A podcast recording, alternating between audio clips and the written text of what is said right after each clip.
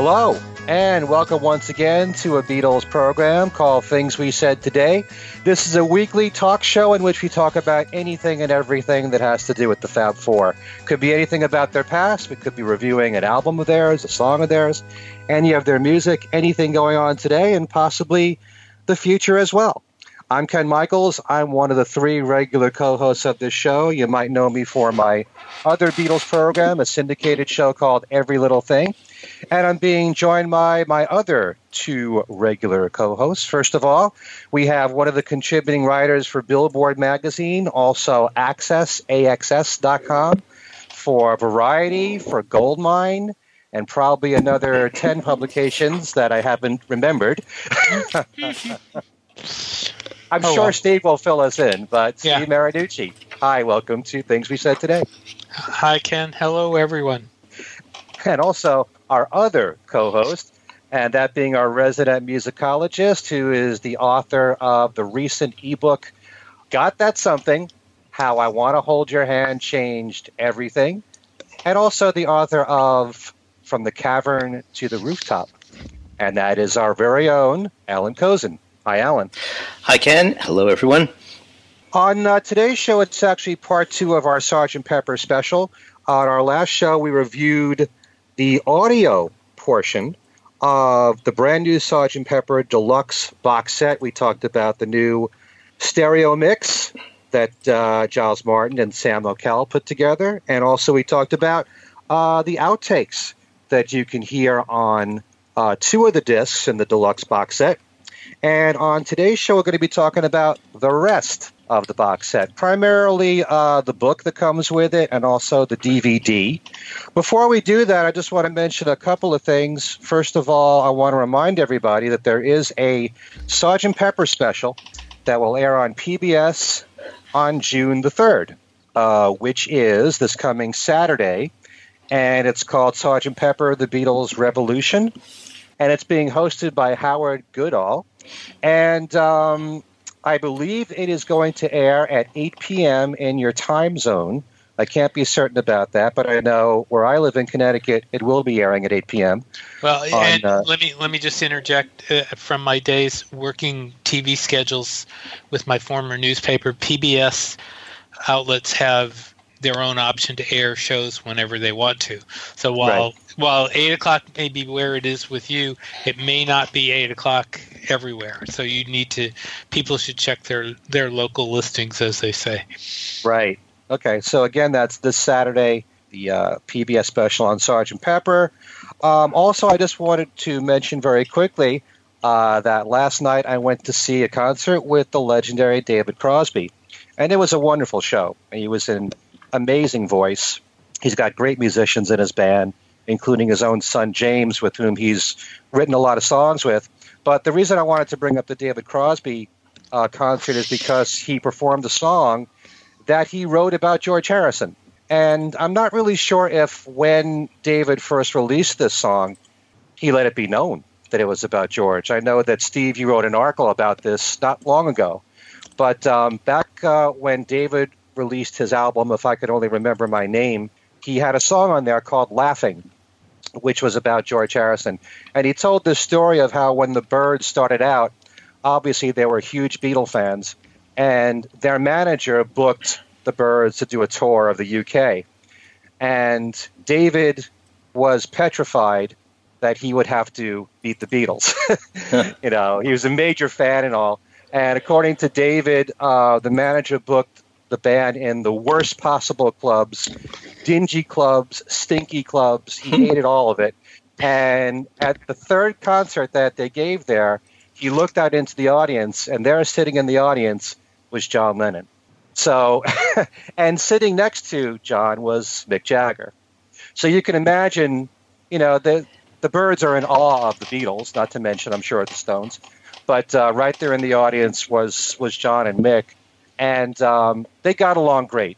John understood what the Byrds were doing, but he also went on to say that of all the Beatles, he was most impressed with George Harrison because even early on, he seemed to be on another plane on his spiritual quest. Hmm. And um, he said that he had heard George saying to him that he was going to go to India and uh, study with the Maharishi Mahesh Yogi, and George was really praising the Maharishi and just saying, you know, this is the man who has all the answers. And David was really a bit of a cynic, and he wanted to say to George, look, you know, just be careful. You know, it's very easy to be misled. You know, he didn't believe in such a thing that there could be one person who has all the answers of the universe like that. And he wanted to tell George that, but he couldn't work up the nerve to do that because this is George Harrison we're talking about. So um, he wrote this song about it, and it was a really beautiful song, and you can find it on that album. Really pretty, and harmonies are wonderful.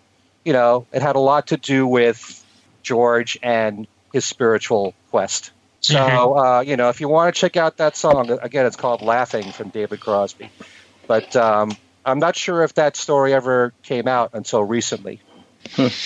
So, um, also, I just wanted to mention very quickly since we're talking about Sergeant Pepper here, through one of our very own listeners, uh, David Rosenia, I hope I'm pronouncing his last name right. We were talking about the comment that Elliot Easton of the Cars made about, you know, he's not thrilled about the remixes of, of uh, you know, all the Beatle releases in recent years in general. And um, so David pointed out to me that Geoff Emerick, who of course is one of the engineers on Sergeant Pepper, gave an interview to ABC uh, in Australia. And you can find that interview on YouTube. It's a little more than half hour long. And, you know, there's a lot of fascinating things that he talks about. The relationship that he had with the Beatles, what was it like working with John versus Paul, all of that, and all the different recording techniques of what he did in the studio. But towards the end of the interview, he did say that he himself is disgusted. He used the word disgusted with the reissues of the Beatles. So it's not like Elliot Easton is alone in this in this category. But what he did say was that he thinks that when these reissues, these these remixes come out, it's more about making technical changes. And the artistic decisions that were made many years ago could be ignored when you're doing that. There are certain things that you may not hear that you heard on the original mixes. And that was the argument that he had to make. There might be certain textures that are missing, and certainly someone like Geoff would hear that. Mm. So I just wanted to get a, a quick mm. response from the two of you. I mean, like, hey, listen, this is Geoff Emerick talking. The guy worked on the album. Yeah.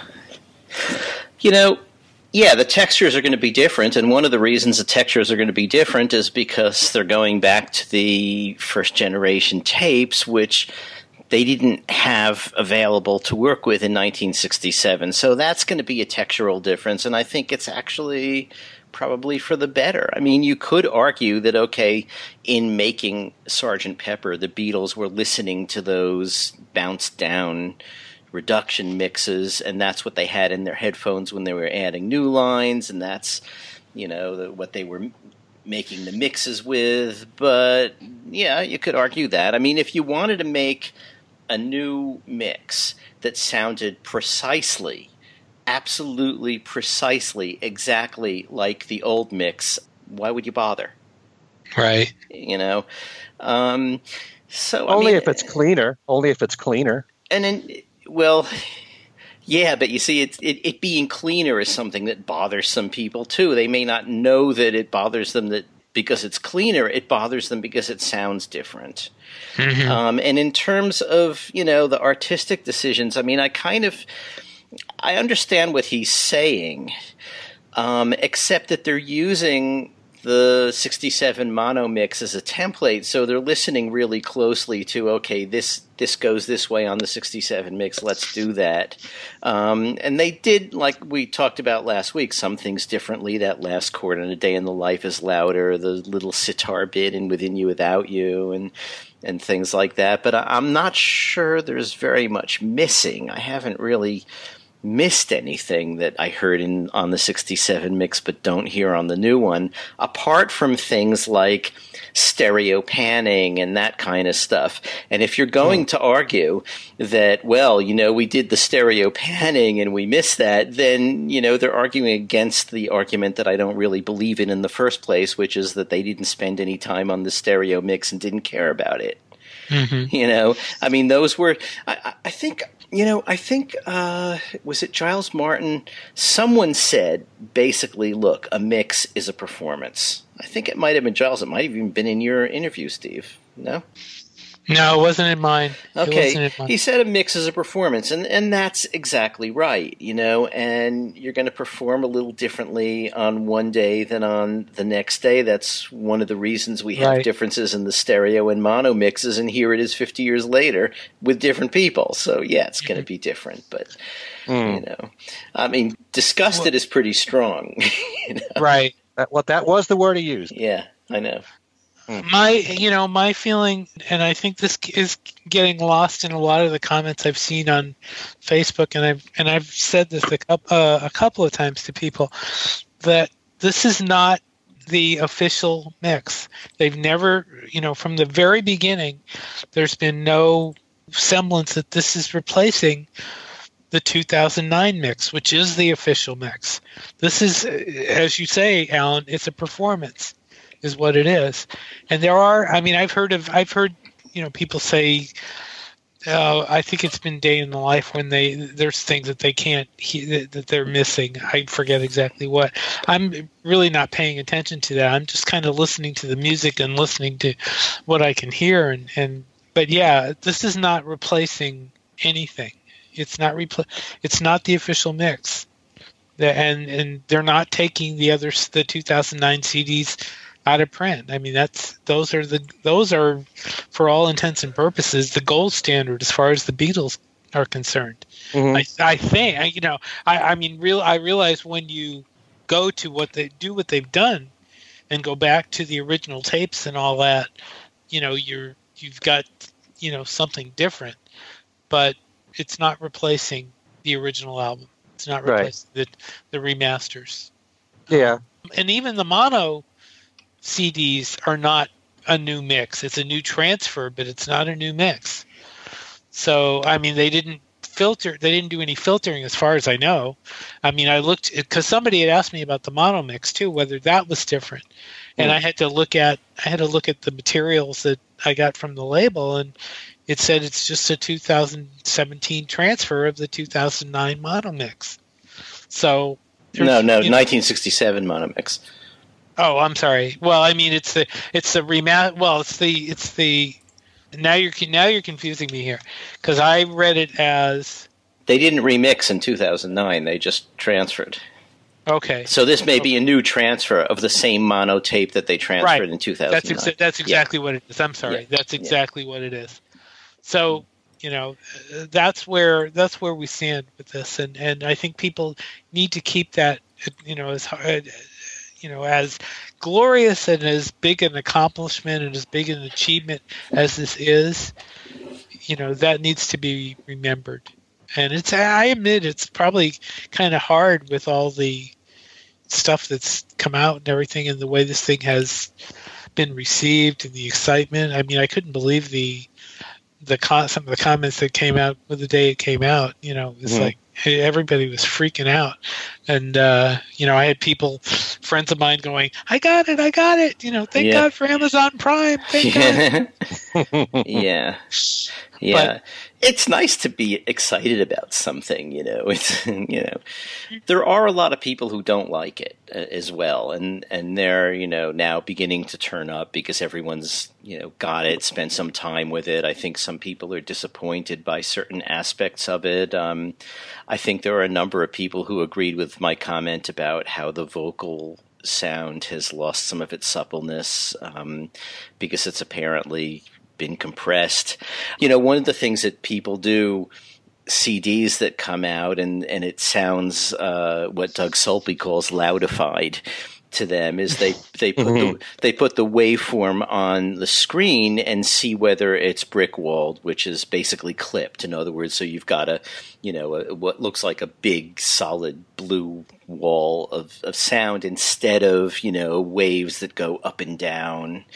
Um, Mhm. And on this one, you don't see that because what they've done is they've compressed individual tracks like the vocals or you know and and so each track has its own level of compression in a different way and it doesn't really none of them bother me except the vocal sound, and only on some of the tracks, like "She's Leaving Home." Mm-hmm. Um, but other people find it too loud and aggressive, and uh, you know they they feel assaulted by the album, and and I can understand that too. I mean, I had some some thoughts about that when I first heard it, but what I kind of felt, and this is where you know presumably Geoff Emerick would give me an argument, is that part of the difference is that I'm used to hearing an LP or a CD which is very mixed down, very produced, whatever. And then I, I think that maybe what we're hearing now is more like what we would hear if we were sitting in the studio listening to the tapes.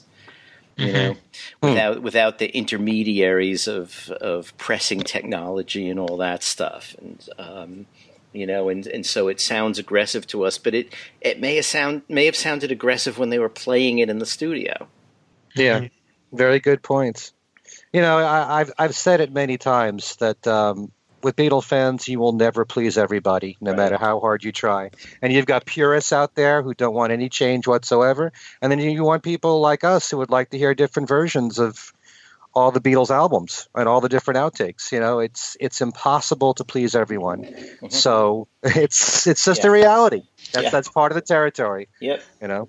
One person one person I have known for several years complained about the price of the of the deluxe set. He thought it was way overpriced. I'd have a little bit of a um, of a you know of an argument with that because I don't uh, considering how much you know the bootlegs are are which I mean obviously anybody who has dealt with bootlegs knows some of these tracks um, knows that those can get pretty expensive and the price actually dropped down quite a bit but it's up know. again. Yeah, I saw that it's up again. Am- it, Amazon had dropped down to 117 and now they're back up to 149. Right. Wow. Yeah. Right. So That's very surprising to me. Nah, not really. I think there I think the it, supply and demand before the release and now that it's it's you know the it's out there the release is you know it's they can they figure they can make some money off of it which mm-hmm. is too which is too bad. Should have bought all those birthday presents in the first place. There we go. there we go. There we go. But anyway. So I thought that since you actually brought this up just now, Steve, I thought we'd talk about just the mono CD that comes in the box set. And I wanted to know I mean, yes, you said it's a transfer, the 2009 mono CDs. We also had the mono LPs three years ago. Is there any sonic upgrade when you listen to the new mono compared to the 2009. How do you feel about that, Alan? Uh, it sounded about the same to me. I, I, didn't spend an awful lot of time comparing it because I just I wasn't looking for an upgrade. I, I, was just okay. That's the mono, and it's got the extra stuff at the end of the disc. Mm-hmm. But uh, you know, the the little bit of comparison I did, it, it sounded pretty similar. Yeah, mm-hmm. I didn't. I also didn't spend a whole lot of time with it either. But yeah, it didn't seem sonically. It didn't seem. Uh, I guess enticing. It, it, I, I, guess is that the word. Um, it didn't. There didn't seem to be any uh, charge like there was with the with the stereo mix. You know, because that was obviously very different. Where this did not seem to be different. It, I'm you know I'm glad they threw all that stuff in at the end as you know, as we said last week. But no, I don't think there was. It didn't seem to be different. Yeah, I know that there's a few people that I've spoken to, some fans that feel that there wasn't really a need to include the mono CD. Or alternatively, if they were going to include the mono CD, they might as well have also included the stereo. Mm.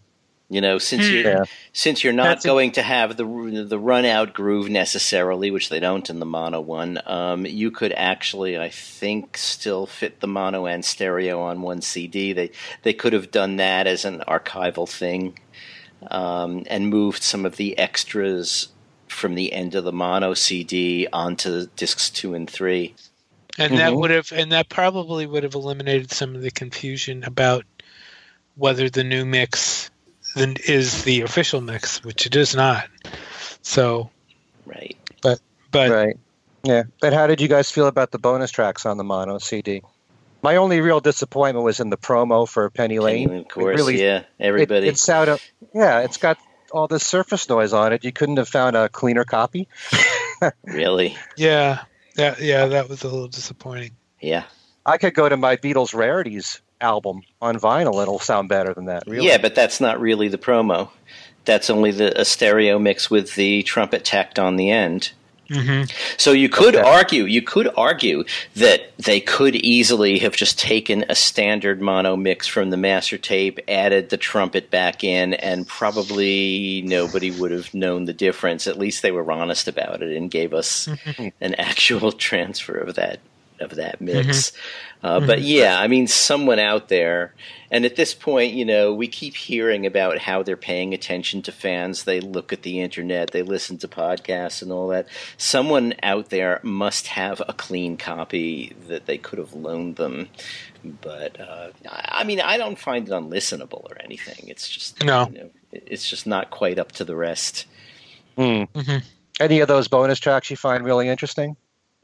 Mm, I think. Well, you know, we've already had take one of a day in the life, the uh, the, the early mix of a day in the life. Um, we first had on an acetate, you know, from on a bootleg, um, mm. and then it was cleaned up, and it, it's it's it appears, I believe, on anthology, but this is a bit longer, has more before and after, and is a bit cleaner. The other mixes, the you know Lucy in the Sky, uh, I didn't find anything that spectacularly new about that, but maybe I missed something. And and she's leaving home, I kind of liked just because it still had the cello parts. I I, I understand why they cut the cello parts. I, I think it was a good idea to cut the cello parts, but it's interesting to hear a mix that still has them in. Right. So, hmm. Okay when it comes to the DVD and Blu-ray, they also had the songs from Sgt. Pepper on there, mm-hmm. and those were in 5.1 and in stereo too. Stereo, mm-hmm. yeah. stereo high res. So if you're really a a sound quality freak, um, the high res files on the Blu-ray and DVD are actually better quality than on the CD. Hmm. But mm. I say that theoretically because you know I don't I don't hear it you know. But, uh, oh, we just know that these are high res files, and then you know by definition they're going to be better. But um, I, I, haven't actually even spent any time comparing them. Um, I spent more time comparing the LP to the CD. I think the mm-hmm. LP sounds better. Steve didn't, right? Are you talking about the the LP or the the DVD? Because well, I, I did listen to the DVD a little bit, and I the stereo mixes too. Yeah, I didn't find the mixes that. Thr- I, I, I'll tell you, the mixes, the the ones I did find really really thrilling were the pet sounds in the pet sound set. Those were tremendous. These didn't seem as as um, spectacular to me, but. Are you talking know. about the 5.1 or the high res yeah. stereo? Okay. Yeah. Yeah. But well, which one? Actually, close the the high res stereo. I didn't find the high res stereo all that all that great. I did hear people say that they thought the five one mixes were were really good. So yeah, but you know, Alan, you, Alan, you said you haven't heard the five point one. I have. Yeah, I, I just didn't spend time with the high res stereo because they're basically the same thing, and you mm-hmm. know, for for some theoretical sound improvement, I I just didn't really spend much time with them. But I did listen to the 5.1, and I listened to the 5.1. And uh, I had a friend of mine sort of ripped the tracks out of the 5.1 so you can listen to them separately. Which you know, which you can't do. Like you know, like when you you're a kid with a um, stereo system, you got a balance control. You can go left, right. You want to hear just the left, fine. You want to hear just the right, fine. You can't do that with they don't. You don't get like a five way switch like that on 5.1. So if you want to listen to things separately separately, you actually have to rip the disc. And I mean, unless you're going to somehow disconnect all your speakers except the one you're mm-hmm. listening to. Um, the easiest way is just to rip it. And uh, so this friend of mine did, you know, front stereo, front two channels, back two channels, and mm. the center channel. Um, and then there's also a, there's someone also has done each individual channel. I mean, those oh, are those are those are fun if you want to do your own remixes. Uh, but you know, for listening to what's going on. I mean, I, I listen to the surround mix as a surround mix first. The thing about surround mixes, and I think we talked about this when One Plus came out. You know, there are surround mixes and there are surround mixes. You've got Pink Floyd, you might have things flying around the room. You know, um, right? The with the Beatles ones, uh, Giles Martin takes it seems almost as a matter of policy uh, a more conservative approach. He just wants to put you sort of in the middle of the band. He doesn't want any craziness going on around you. Now, I think if there's any album of the Beatles where you do want craziness going on around you, this is the one. So yeah. if we didn't get it on this, I don't think we're going to get it on any of the 5.1 mixes. I can't see him going nuts with Rubber Soul. You know, maybe Revolver. But you know, I mean, I think he could have done more with the sound effects on Mr. Kite, for instance. You know, yeah, and and, and certain other things. Good morning. Good morning. Right. Exactly. You know, those things. You know, they they they could be swirling around the room to some degree.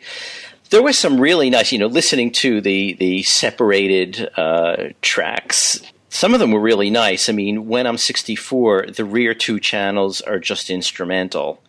And it's a really lovely instrumental mix. I mean, it's not everything. Some things are in the front, and so you listen to that, and it's it's it's quite nice. But I, I found the general effects of the surround sound as a surround sound mix kind of nice. I mean, you, you're sitting in the middle of the room, you've got instruments coming out from behind you and in front of you. It's just that they don't move a lot, and that's okay. You know, it's it's a certain kind of approach to surround mix uh, that's basically like a an overgrown stereo mix in a way. Mm-hmm. Huh. Gee, I would think with a song like "A Day in the Life," you could do so much. Yeah, absolutely. Especially the, the orchestral buildup, you can you can have a swirling effect in yep. the room if you want to. You could, and that could add a lot, you know, to the experience of hearing it. So that's right. And especially hmm. since they had all those unmixed tapes, you know what George Martin did is as a way around um, hiring the full orchestra and dealing with the union rules. He had recorded them several times and then used the several performances in his mix so that it sounds like a bigger orchestra than it is. It's only like 40 some odd instruments and it sounds right. like a full symphony orchestra. Well, okay, you've got the buildup going a couple of times on those master tapes. You could do a lot with that on a surround sound mix. Mm. And and like I say, but Giles didn't. No, and like with benefit of Mr. Kite, you've got the you know the calliope kind of thing, and the the, the steam right. organ that was cut up into pieces. That thing could be going all over the place too, and and that almost kind of calls for it, you know. But maybe they're taking the Neil Aspinall approach of you know anything that seems logical is just too obvious, and so we're not going to do it. you know? So. I could hear also Lucy in the Sky with Diamonds, the organ part. Oh yeah. You could mm-hmm. have the notes bouncing around in different speakers. Mm-hmm. That would be kind of interesting. Mm-hmm. Yeah. Yeah, there's a lot you could, a lot more they could have done, but I, I found it enjoyable. All right, well, why don't we move on to the DVD then? Okay. The DVD has the documentary of the making of Sergeant Pepper, which mm-hmm. uh, premiered on the 25th anniversary of Sergeant Pepper. And it also has the videos yep. for Penny Lane, Strawberry Fields Forever, and A Day in the Life. And I can tell you, at least those three videos are probably the cleanest I've ever seen them. And, uh, you know, A Day in the Life is like breathtaking. They all are, really, especially the colors, the different colors that you see in all those three videos, and Strawberry Fields, especially. Oh, I, I was really impressed with the three videos. Let's let's um, more let's than about the videos more than first. the One Plus. A little bit, hmm. just a little bit. You know, do you think they were they were kind of equal? I thought they were pretty similar. Yeah, and in fact, I just assumed that they just used the same transfer since it was only two years ago. Yeah, I, I didn't spend much time with them, but that, that was my assumption too.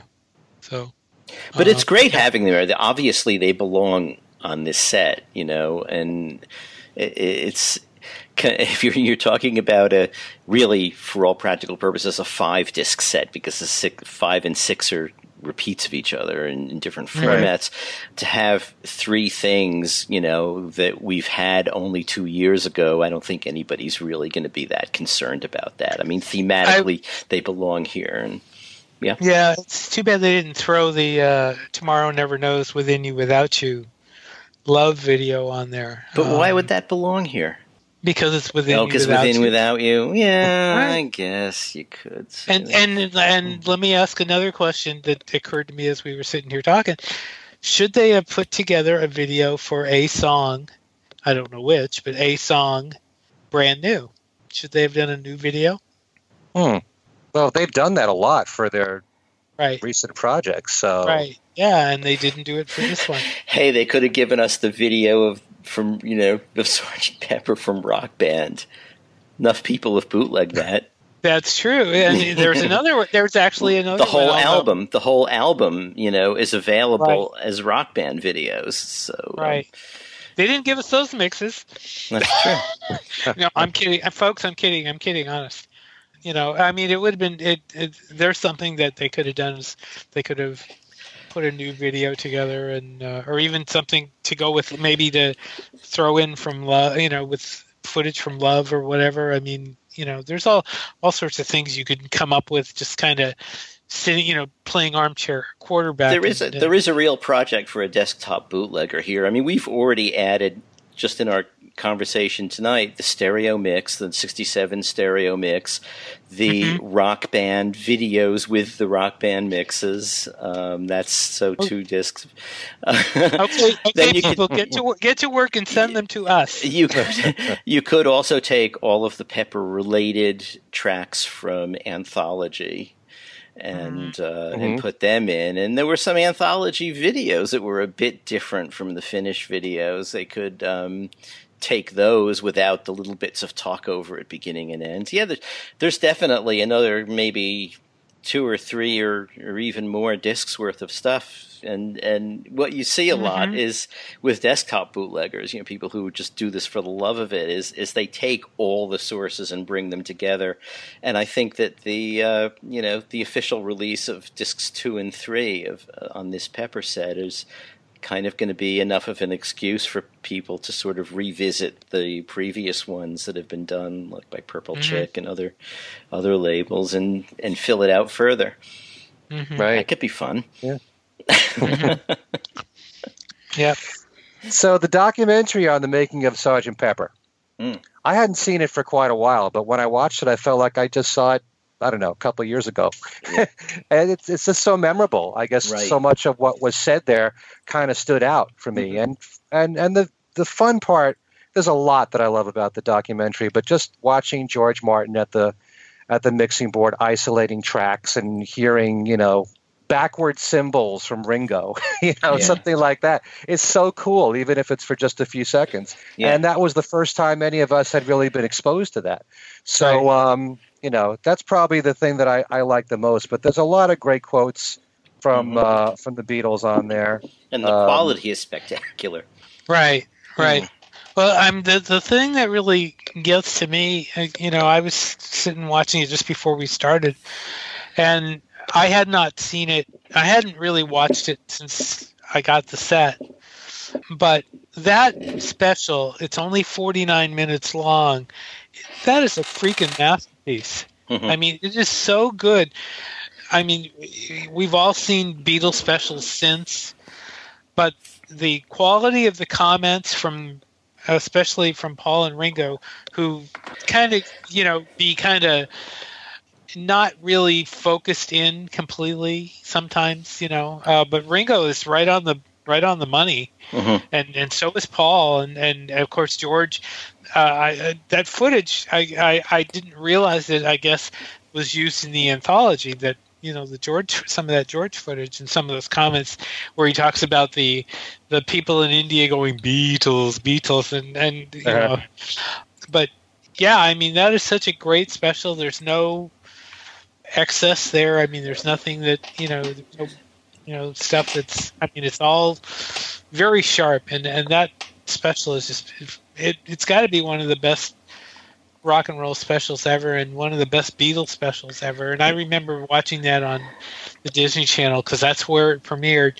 Tell me if you guys remember. Do you remember Ringo saying? I think he he uses uh, he cusses in that Uh, and I don't really The Disney special was completely bowlerized. They took away a lot of the drug references. It, it actually premiered in Britain, and there were bootleg copies that came over almost immediately. And by the time it was shown on Disney, a lot of people had seen the British one and were just okay. aghast at what Disney had done to it. It just okay. was awful. Okay, because when I heard when I heard that comment from Ringo, I I was going.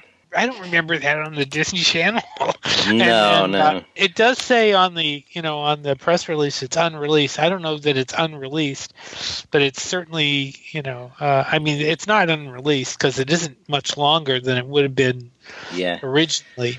But yeah, the, it's a little different too. You know, one of the things they did that I, I at least it seemed to me that I thought was kind of nice is that in the original special, you know, George Martin is talking about stuff and he sort of, you know, fades it in. And what you're getting is the sound in the room of the speakers mm-hmm. with George Martin playing it. And I, I think they've replaced um, that with the actual inline studio track sound. So um, it was done mm-hmm. subtly so that if, if George Martin is, is talking, you still hear him talking, but the sound quality now is much better. Because, you know, a, a lot of the um, things that he played in that special ended up on bootlegs and they were offline recordings as opposed to in right. Um, hmm. and now and now it sounds really really good. So uh, you know, I, I I'm I'm glad you know I'm glad you mentioned that. I I hadn't you know, I was listening to it and then I was listening to the sound and I was going, God, that sounds really good. And it hadn't occurred mm. to me that they had that they had played with the, with that sound. That's mm. interesting. Yeah, it's good that you picked that up, Alan. Mm-hmm. I wanted to mention a few quotes here that I thought were really interesting. Mm-hmm. Ringo had said the psychedelic period was the most exciting for him. Hmm. You know, you consider all the great music the Beatles did. Who's to say? I don't know. Revolver could have been his favorite moment there, or uh, and there's psychedelic music there, obviously. But maybe the early period was exciting in its own way, or towards the end, whatever. But um, I found that particular quote to be you know, kind of interesting. And also the fact that the way that they were recording back then was so different that they would work on a certain song and then go back to it two weeks later, and then Ringo would have to do his drum part. Mm-hmm. So we have to go, you know, you picture yourself as a musician, you have to go back into the mood of a mm-hmm. song that you haven't worked on for a while. So that's very different in and of itself than the way the Beatles used to do everything, which was very quickly work on a song and in some cases get songs done in a day or two. Right. Mm-hmm. So I thought that was pretty interesting. Phil Collins defending Ringo in the uh, in the special that a lot of his fills are very complex, and then a lot of drummers can't really duplicate what he does. Mm-hmm. I love the fact that that was in there. And one of the things that I completely forgot about, which I found fascinating when I first watched this show many years ago, was when Paul brought up the um, that harmonica group.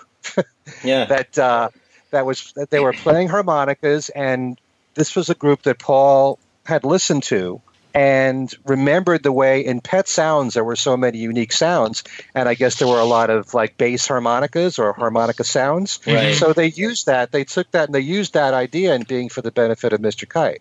Mm-hmm. Hmm. Mm-hmm. So there's so many there's so many instances where you can talk about how Pet Sounds was an influence. I know how how Paul has said that where Brian would play uh, place uh, a bass note it wouldn't always be the root of the chord, and that would add a different dimension right. to a song, something like that. I remember Paul talking about that, and also probably the the different chord changes and progressions were very different in Pet Sounds. But you know, the sounds that came out of Pet Sounds, all the different instrumentation, was something that was a very big influence on Sergeant Pepper. Yeah, mm-hmm. and they just citing the harmonicas. You wouldn't think that if you're listening to being for the benefit of Mr. Kite, but if you listen really carefully, you can hear it. Yep. You may not think it's a harmonica. Mm-hmm. so it's mm-hmm. it's really cool when they brought that up in the special. It would have been really nice swirling around the room. Mm-hmm. yes, it would. so yeah, I, I, I thought the special was you know for for a special that was less than an hour long, it was really full of info. And mm. it really mm-hmm. belongs in this set. You know, it's nice having a video with that kind of explanatory stuff, even though we saw it in 92. You know, and the Day in the Life Penny Lane Strawberry Fields videos. It's you know, it's a nice touch. Mm-hmm. Yeah.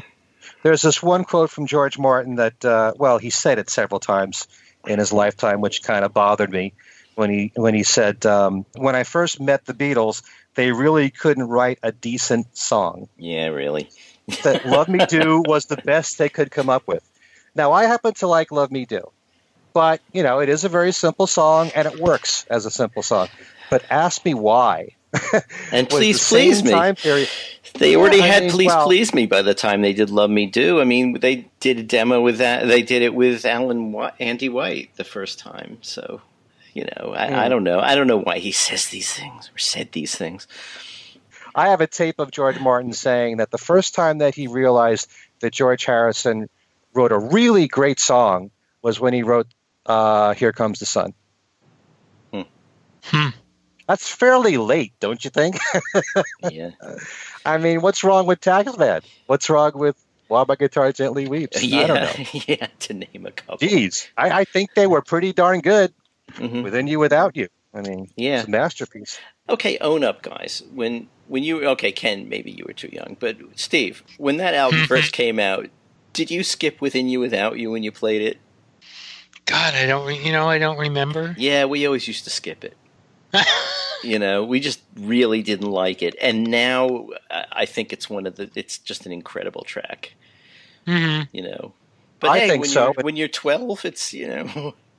well, I, I do remember. I do remember separating it out and and you know and listening to the the laugh track at the end and you know yeah. and, and taking and and I guess back when I was, and I'm trying to remember how old I was when it came out. See, 67. I would have been 15, I guess, or something like that. You know, the laugh track made you kind of look at it differently. Yeah. And and, and I wonder, you know, obviously that was George's idea. I mean, that's an interesting thing to do. You know, kind of. Yeah. Self-deprecating in a way, right? Yeah. Very self-deprecating, but um, yeah, it. Uh, I, I don't remember. I I might have. I might very well have, but I don't remember doing it. I, I really don't. Yeah, I mean, not but every do, time, but you know, it's. Yeah, but I do remember. I do remember not thinking of it as good as the rest of the album. I, you know, I it was just it was a strange track. Yeah, that's what it, no, it was. That's what it was. Well, you know, uh, it's fine for us to recognize the brilliance of that song now, yeah. but I I have an article I think it's available on my website because I'm collecting all the Sergeant Pepper articles that I'm seeing on the internet. And there's one article rating Sergeant Pepper songs from best to worst. Yeah. And Within You Without You is considered the worst. 50 years later already, there are so many people who just don't get it. Well, but Ken, something know? has to be the worst if you're going to rate all the songs. You know, it just uh, that's such a that's such a stupid thing to do. I, like, I, I hate that. It's like which, of, which of the Beethoven symphonies is the worst? You know, I mean, yeah, I mean, God, I, I, mean that's for people who really have no don't get it. I, I suppose you know um, if now, you have now, to. Just, now, Steve, people who don't get it write articles saying that Sergeant Pepper turned rock music into men's music because until then apparently ah, it was okay. girls' music. Go ahead, go ahead and talk. Go ahead and talk about that. No, I don't think we need to. But I mean, there's. no, know, well, I mean, quite quite obviously a, a, clueless, historically clueless article by someone who clearly wasn't alive at the time and didn't quite understand that rock music was for everybody all along. Um, mm-hmm. and that you know seemingly we all hallucinated everything before Sergeant Pepper, like Chuck Berry and Buddy Holly and um, Dylan, the Stones, all all those other things, um, because we all thought that they were for everybody, and but now we're told that actually everything until Sergeant Pepper was mainly for little girls, and Sergeant Pepper transformed rock into music for men. Mm-hmm. I don't know. Hey, you know.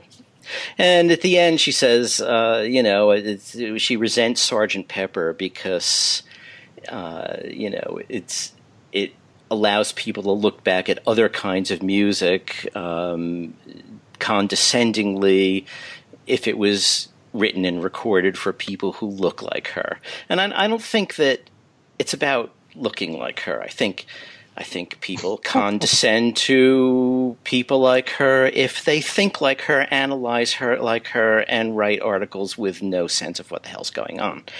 That's what people condescend to. Mm-hmm. just saying. Just look at just looking at the um, you know at the list of so many uh, uh, uh you know our Sergeant Pepper 50 articles. Some of the things that got pulled out are just crazy. Yeah. You know, I mean, but that's the way it usually is anyway. With you know, it is with trying to with trying to make a distinctive piece to get some attention as you pull out and and that's one of them what you were referring to there i mean that's just yeah i'll dumb. tell you though you know oh. I, I collect them too and what i do is i cut and paste them into a word document and I, I mean i just do this with all beatles related articles every year. Um, it gives me a nice searchable document. And at this point, there's so much going on that I have it divided into quarterly files because they just get too big as Word mm-hmm. documents. Mm-hmm. So since April, and this includes things that have been published about the Beatles individually and some other things, but it's mostly is Sgt. Pepper stuff. And since April 1st, so the announcement of this set was like April 4th or 5th, since April 1st, I've got some a file that's something like 400 pages long with Pepper articles wow. mostly. You know, wow. Rolling Stone is doing a track by track, which I mean, some of those I thought were, were quite good. You know, they've got a lot of information. Haven't run into too much I didn't know before, apart from what Melanie Coe is doing now.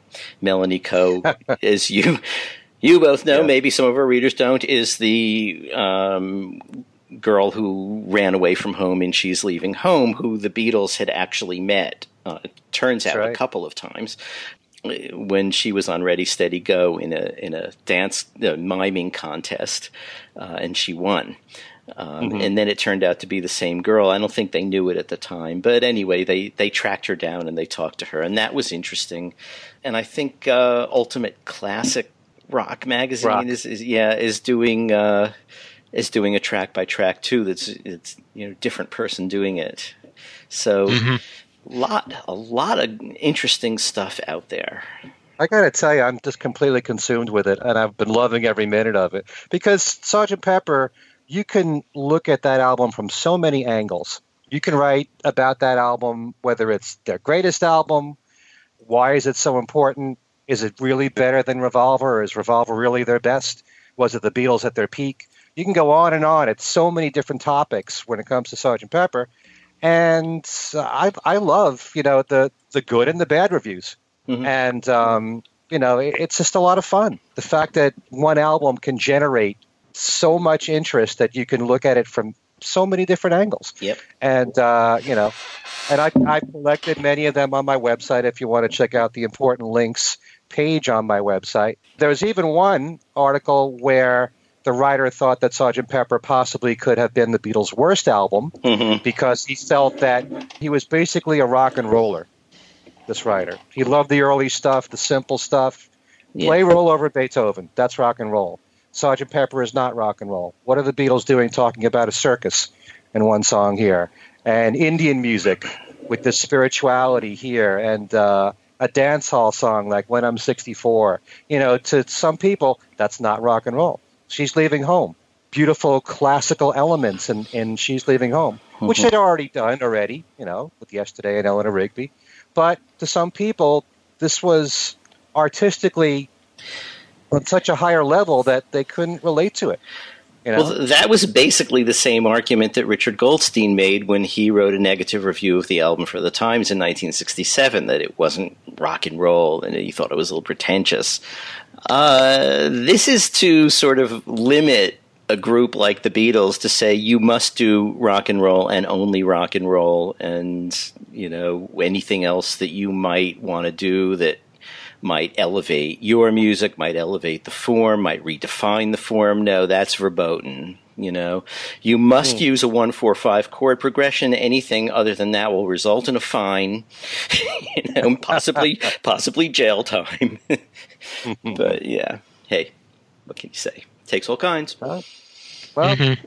For those of us who love the Beatles for so many reasons, one of the reasons why we love them is because they broke down the doors in every way. Mm-hmm. So Sergeant Pepper was, you know, one example of that. A very big example too. Yeah. Let's talk about the book and what you guys thought about it. There's a lot of different chapters in there. Yep. I especially love the the Kevin Howlett chapter where he goes song by song, the background, how the songs were were written, and also how each song was recorded, and also pointing out the specific outtakes that are used in the box set. Right. You know, mm-hmm. I found found that to be very helpful. Um, what were some of the highlights for you guys? How about you, Alan? A lot of highlights in this book. Um, for me, one of the highlights is the fact that handwritten manuscripts for every single song right. are included. Yeah. Oh, yeah, that was that was beautiful. Yeah, that was a thing to do. And in addition, um, some of the paperwork, some of the track sheets, some of uh, George Martin's notes about what's you know how thing what speeds things are recorded at and and stuff like that. Uh, mm. Letters from EMI uh, whining about the cost of the cover. Letters from the BBC saying that you know they had to ban a day in the life. So, I mean, really, I mean, just it, it, even if you don't even read anything, which I don't recommend is the approach to take. Uh, if you even if you just look at the pictures, there's spectacular stuff in here, stuff that, mm-hmm. that we haven't seen before.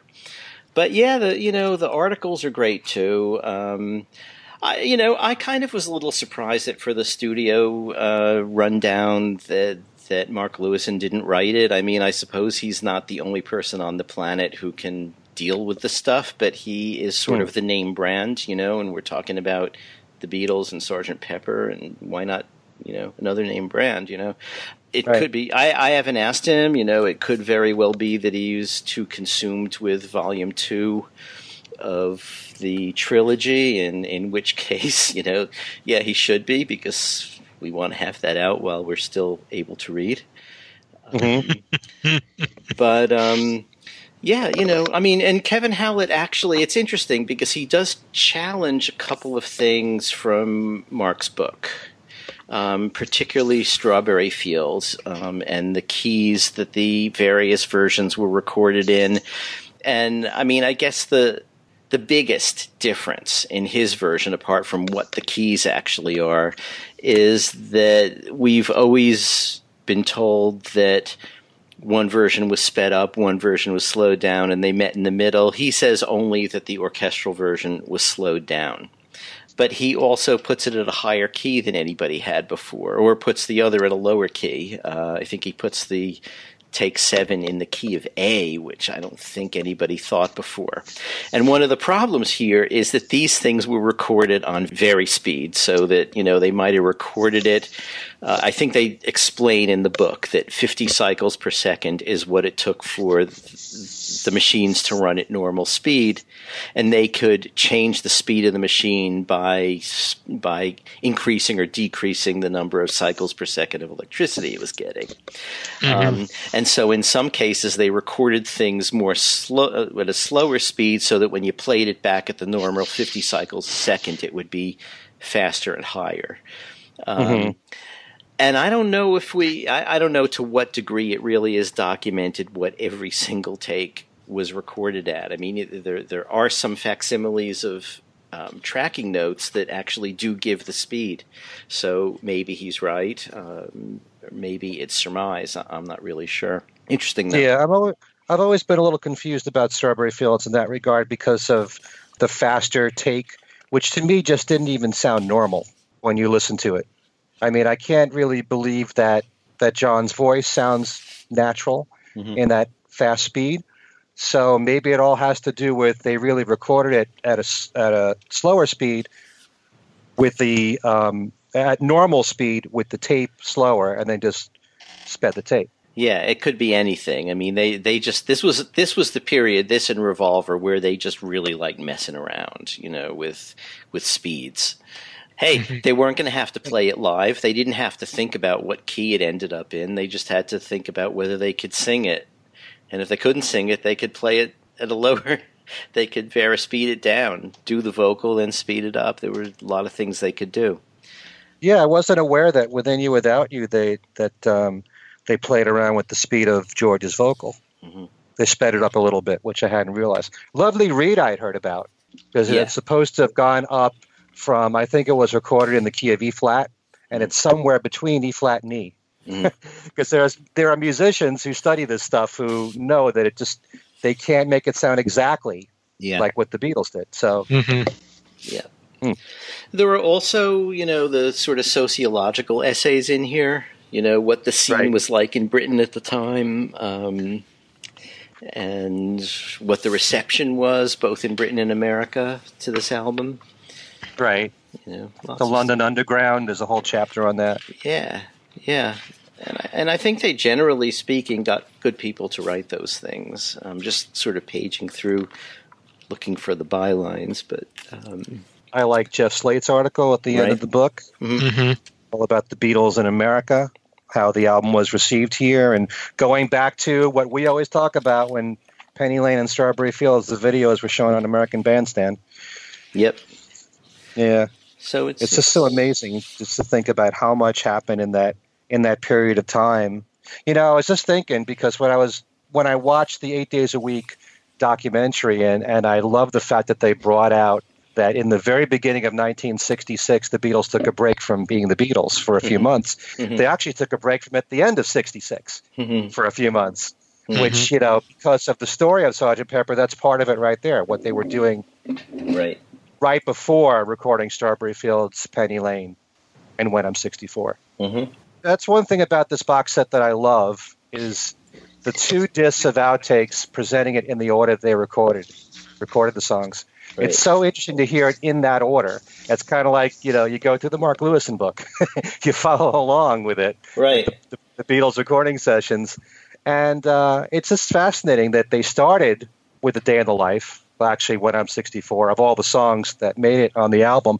But something as adventurous yeah. as a day in the life was so early in the process, just like Tomorrow Never Knows was the first song they worked on in Revolver. It's the same thing. Mm-hmm. So I don't know. Yeah, fascinating stuff to me. Mm-hmm. Yeah. I mean, maybe that's another reason that uh, I'm not sure that, that, that anyone consciously did this, but um, I suppose if you're what you say about following along in in the Lewisohn book, maybe that's actually a good reason to have had someone else do it because everybody was going to do that anyway. You know, you, you had the mm-hmm. Lewisohn book there, you were going to page along, compare it with what Kevin Howlett wrote, Howlett wrote, and uh, it's the more the merrier. Yeah, it's just fascinating to me that fans could actually listen to the music that way, yeah. Mm-hmm. in that order. Mm-hmm. You know, it's like you're on the journey with them mm-hmm. right. as they're making the album. So, yeah. Anything else about the book? No. Well, I know Steve has something important he wants to bring up. Steve? Um, Rolling Stone has an article that says Sheila E. is doing a new political covers LP, and I haven't really had time to scan this. To it, it it's a, a, tribute for Prince, uh, and it also is um, referring back to the 2016 election. But Ringo is going to be a part of it, and he's going to. She's doing "Come Together," and Ringo will be on that track. Mm-hmm and very nice. And I'm trying to look here to see when this. I I don't see a a release date for it. I'm like I said, I'm scanning through this article very quickly because I had not seen it before.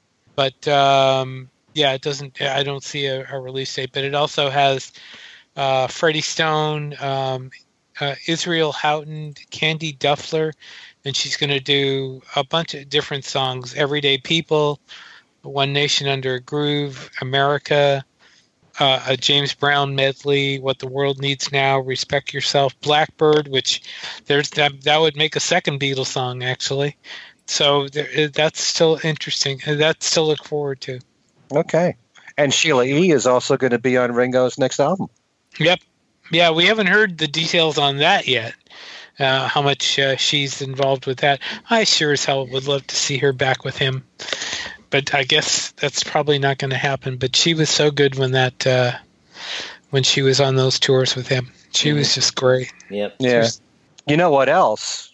When they did a Love Bizarre, which was one of the two Sheila E. songs that, that they performed in the mm-hmm. All Stars, Ringo actually did a drum solo hmm. when they toured. And that's something that you never expect from Ringo. Right. He always says he doesn't like solos. And when the DVD came out for that tour, it wasn't on there. Huh. The song wasn't on there. And I was looking forward so much. you never see Ringo do a solo. But he actually went a little wild, you know, on, on the drums doing a solo because you know, I've seen all of his tours. And I do remember him doing that for a Love Bizarre. So hmm. there you go. There you go. Yep. She just really charged those those bands up that she was with, uh, the All Star bands. Uh, oh, she brought a lot of energy. She did. Yeah, maybe maybe she'll come back. I hope so. Well, we will see.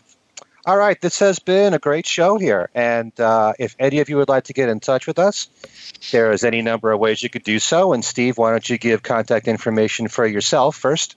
Well, you can get a hold of me at BeatlesExaminer at gmail.com. I'm on Facebook uh, on my own page, and I have a Beatles News and Information uh, group on Facebook and on Yahoo groups that I send out uh, things to uh, regularly. So you can get a hold of me there.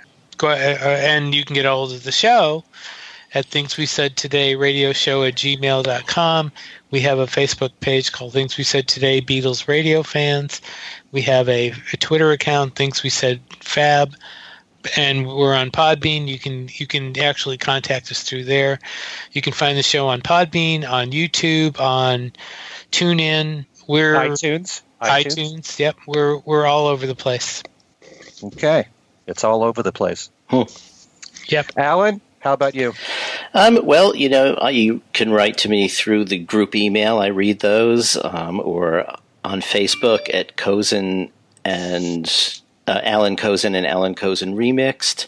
And if any listeners are in Portland, Maine on Thursday, June 1st, the 50th a- actual anniversary of Sergeant Pepper, uh, there is a program at the uh, Maine College of Art uh, right downtown uh, with a panel discussion that I'm going to be on, and some local musicians and newscasters and uh, production guys. And it should be good. We're going to have a, a discussion uh, first about Pepper, and then we're going to listen to the 5.1 mix in a state of the art studio on a, you know, really good speakers and everything. I've heard it before, and um, so if you're around, uh, it's free, and uh, pop by and say hello.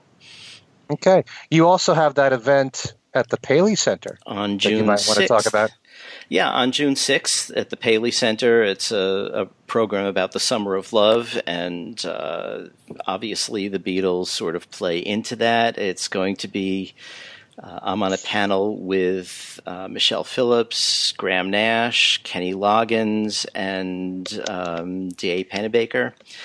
And we're going to sort of talk about the summer of 67 and uh, from all those different points of view. So that should be fun. That's in New York City. Okay. okay. Couple of opportunities to see Alan in action right there. And as for me, Ken Michaels, you can email me at everylittlething at att.net. My website is kenmichaelsradio.com. I just want to say that now on my Beatles trivia and games page, I am giving away the new CD for Sergeant Pepper's Lonely Hearts Club Band with the new 2017 stereo mix, and that's courtesy of Universal Music. And either sometime between June 1st and the 3rd, I'm starting a brand new special contest, kind of different. I'm giving away three prizes, and it's all on vinyl. It's going to be the new Sergeant Pepper with the uh, bonus disc in there of the, the bonus tracks, the um, the outtakes, as they appeared on the album in sequence. And then there's also Flowers in the Dirt with the bonus uh, vinyl disc of the demos of Paul with Elvis Costello, the acoustic demos. And then I've also got George Harrison's Live in Japan to give away on vinyl. They're all courtesy of Universal Music. They're all double LPs. And to find out how to win, just go right to the website. There'll be a link right on my homepage which will lead you to my special contest page. And again, that's at kenmichaelsradio.com. All right. So, again, don't forget about the Sergeant Pepper special on PBS this coming Saturday. Check your local listings for that. It might be airing at 8 p.m., could be at a different time. So, for Steve Marinucci and Alan Kozinn, I'm Ken Michael saying thanks so much for listening, and we will see you next time.